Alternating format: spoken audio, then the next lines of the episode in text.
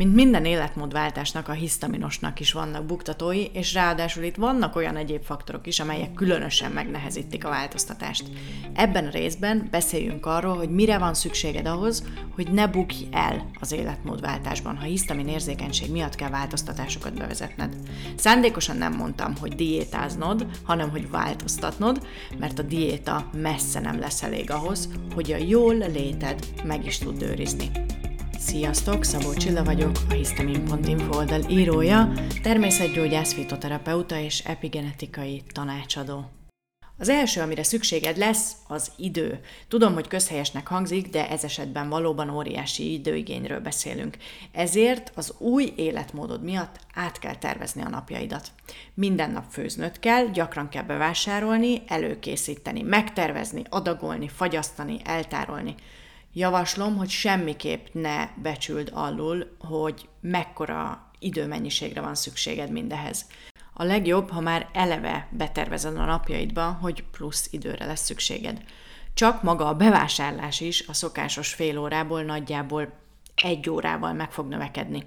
Plusz a főzés, elpakolás, mosogatás, mert az is több van, mint ha hoznád a menüt a sarki étteremből.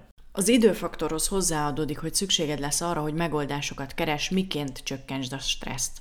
Lehet ez akár napi meditációval, jogával, könnyű, nem megerőltető sporttal, rendszeres sétával, bármi, de szükség lesz erre is, hogy fenntartható javulást érj el, és ezért napi plusz egy órára szükséged lesz. Másik pont, ami időt igényel majd, a megfelelő alvásidő. Nem elég 5-6 órát aludni, ha javulást szeretnél elérni. Ahhoz viszont bőven elegendő, hogy további betegségeket okoz magadnak vele, ami aztán még több időt fog igényelni a napodból. Igyekez 7 és 9 óra között megtalálni azt az alvás időt, ami neked ideális. Használhatsz hozzá különböző alvás trekkereket is. Én többet is próbáltam, az Oura Ring nálam a nyerő, ezt éjszakára repülőgép módba tudom tenni, tehát nem sugároz, sőt, akár úgy is tudom hagyni, attól függetlenül mér továbbra is mindent. Ez az a fekete gyűrű az ujjamon, amit láthattok a videókban vagy a fotókon. Szóval nem elhanyagolható faktor az idő, és sokaknál okoz elbukást sajnos, mert nincs idő rá. Szervezd át, tervezd meg, és javaslom, hogy prioritást élvezzen, különben évekig fogsz nyüglődni, mint én is.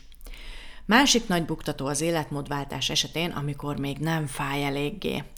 Ezzel nekem is problémám van a mai napig, hogy amikor nincs extrém érezhető probléma, akkor az ember hajlamos félváról venni az egészségét, és az új életmódját, meg pláne, ami amúgy is annyi bosszúságot okoz. Erre szerintem nagyon jó megoldás, ha tanulsz, tanulsz és tanulsz. Olvas utána, milyen következményei lehetnek egyes bélbaktériumok, mint az Akkermansia fila csökkenésének. Azt fogod találni, hogy vastagbérák esetén gyakran nagyon alacsony a számuk. Ha ezt fejben tartod, akkor lehet, hogy sokkal könnyebben megállod azt a következő kakaós csigát. Vagy mi történik alváshiány következtében? Erőteljesen megemelkedik a merrák esélye. Enyhébb esetekben diabéteshez vezethet. Aha, akkor lehet nem éri meg még egy rész a Netflixen, vagy a 82. Facebook csoportban riogatni magad éjfélkor. Szóval szerintem az edukáció sokat segíthet, hogy a kitartásod azokban az időkben is megmaradjon, amikor már jobban érzed magad.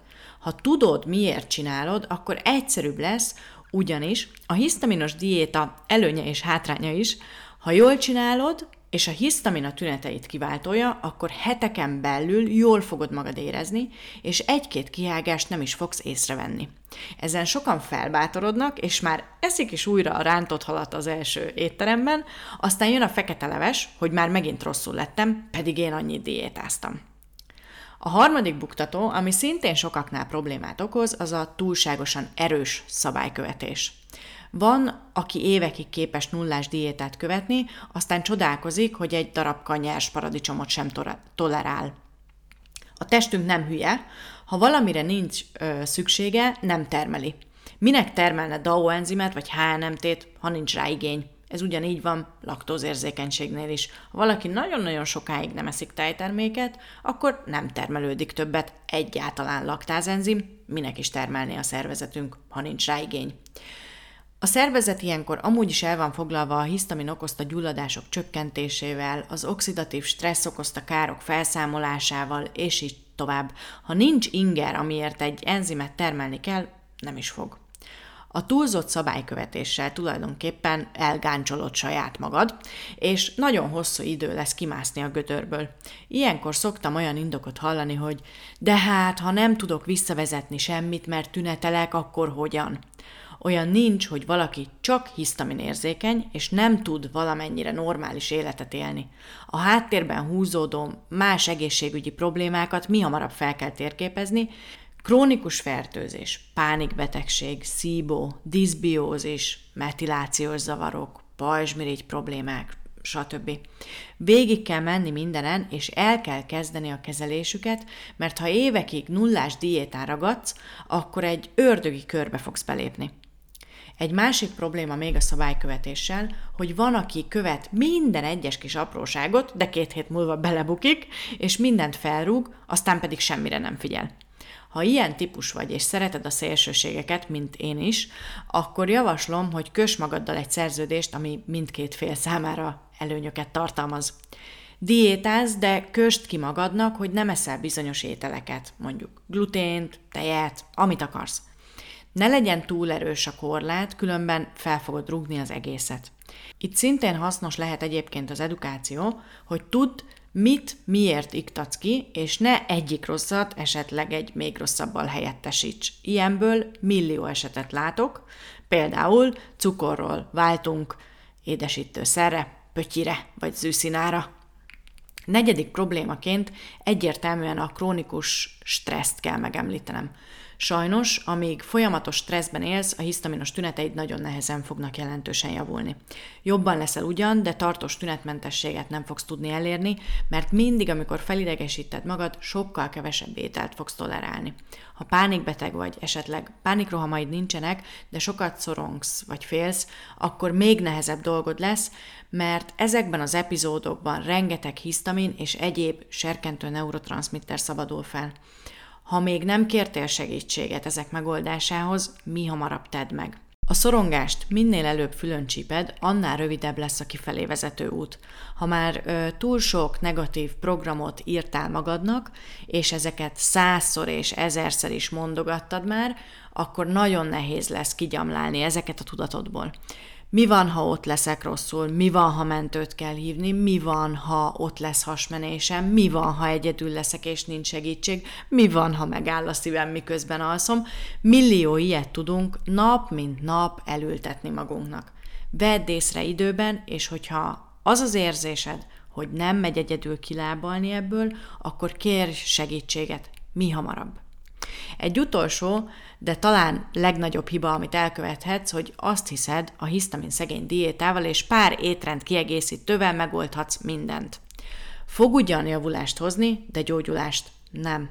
Sokan azt mondják nekem, hogy csilla, amíg nem kellett ezt és ezt az antibiotikumot szednem, semmi bajom nem volt. Vagy amíg nem lettem megkoronázva, nem volt ilyen bajom, remélem értitek, amíg nem kaptam el a nyaraláson ö, egy bélfertőzést, teljesen egészséges voltam. Tényleg? Tedd a szívedre a kezed és gondolj vissza. Soha egyetlen jelet nem adott a tested előtte, hogy nem érzi jól magát? A Restart programban a pszichológusunk ezt mindig tök jó pofán szokta szemléltetni a résztvevőkkel. Először csak kedves figyelmeztetéseket kapunk, mint ha valaki becsúsztatna egy levelet az ajtó alatt. Egy hirtelen megszédülés, fáradtabb vagy, étkezés után, mintha kő lenne a gyomrodban, kicsit hullik a hajad, néha-néha hasmenés. De nem figyelsz, mert ezeket már normálisnak tekintjük. Aztán kopogtat valaki az ajtón, de túl nagy a zaj körülötted, alig hallod a kopogást, meg amúgy sem érsz rá kinyitni az ajtót. Gyakori extra szívdobbanások, magasabb pulzus, gyengébb immunrendszer, fejfájás, viszket a melkasod étkezés után, de hamar el is múlik. Majd jön egy utolsó csepp, egy antibiotikum, egy foghúzás, egy bélfertőzés, és bám! A hisztamin intolerancia rádrugja az ajtót. És itt kénytelen vagy odafigyelni. Már nem tudsz nem tudomást venni róla. Ha egy picit visszaemlékszel, Emlékszel még arra, amikor a tested csak becsúsztatta a levelet az ajtó alatt? Csak te nem figyeltél rá, mert nem volt rá időd, mert minden más fontosabb volt. Vagy emlékszel rá, amikor már kopogtatott? De még mindig nem szakítottál megfelelő időt arra, hogy jobban légy? Ha ebbe belegondolsz, akkor szerintem te is rájössz, hogy nem az az antibiotikum, nem az a fokhúzás, és nem az a bélfertőzés volt az, ami a hisztamin intoleranciádat okozta, hanem az életmódod. És az, hogy nem vettél róla tudomást, hogy a tested már többször megpróbált jelezni. Ennek a folyamatnak a végén pedig reméled, hogy egy kis diétával és C-vitaminnal helyrehozol mindent. Hát nem fog menni. Vegyük gyorsan sorra akkor ezeket a buktatókat, amire figyelned kell. Első, idő. Szükséged lesz plusz időre. Kettő, ne bízd el magad, ha már jobban vagy, lehet és kell próbálkozni, de ne feszíts túl a húrt az elején. Három, ne diétázz túl magad, mert elbukhatsz azon, hogy nem tudod tartani, és azon is, hogy lecsökken a DAO még jobban. Negyedik, Tanuld meg kezelni a szorongásod, és törekedj a stressz csökkentésére is. Ötödik, nem elég diétázni, sokkal többre lesz szükséged. A hisztamin intolerancia egy tipikus, rossz életmód következményeként kialakuló betegség, úgy, mint az inzulinrezisztencia vagy a magas vérnyomás is. A következő részben beszélni fogok nektek arról, hogy én milyen úton haladtam, hogyan diagnosztizáltak, és mi az, ami nekem leginkább segített az elmúlt évek során. Remélem, hogy velem tartasz, további szép napot kívánok, sziasztok!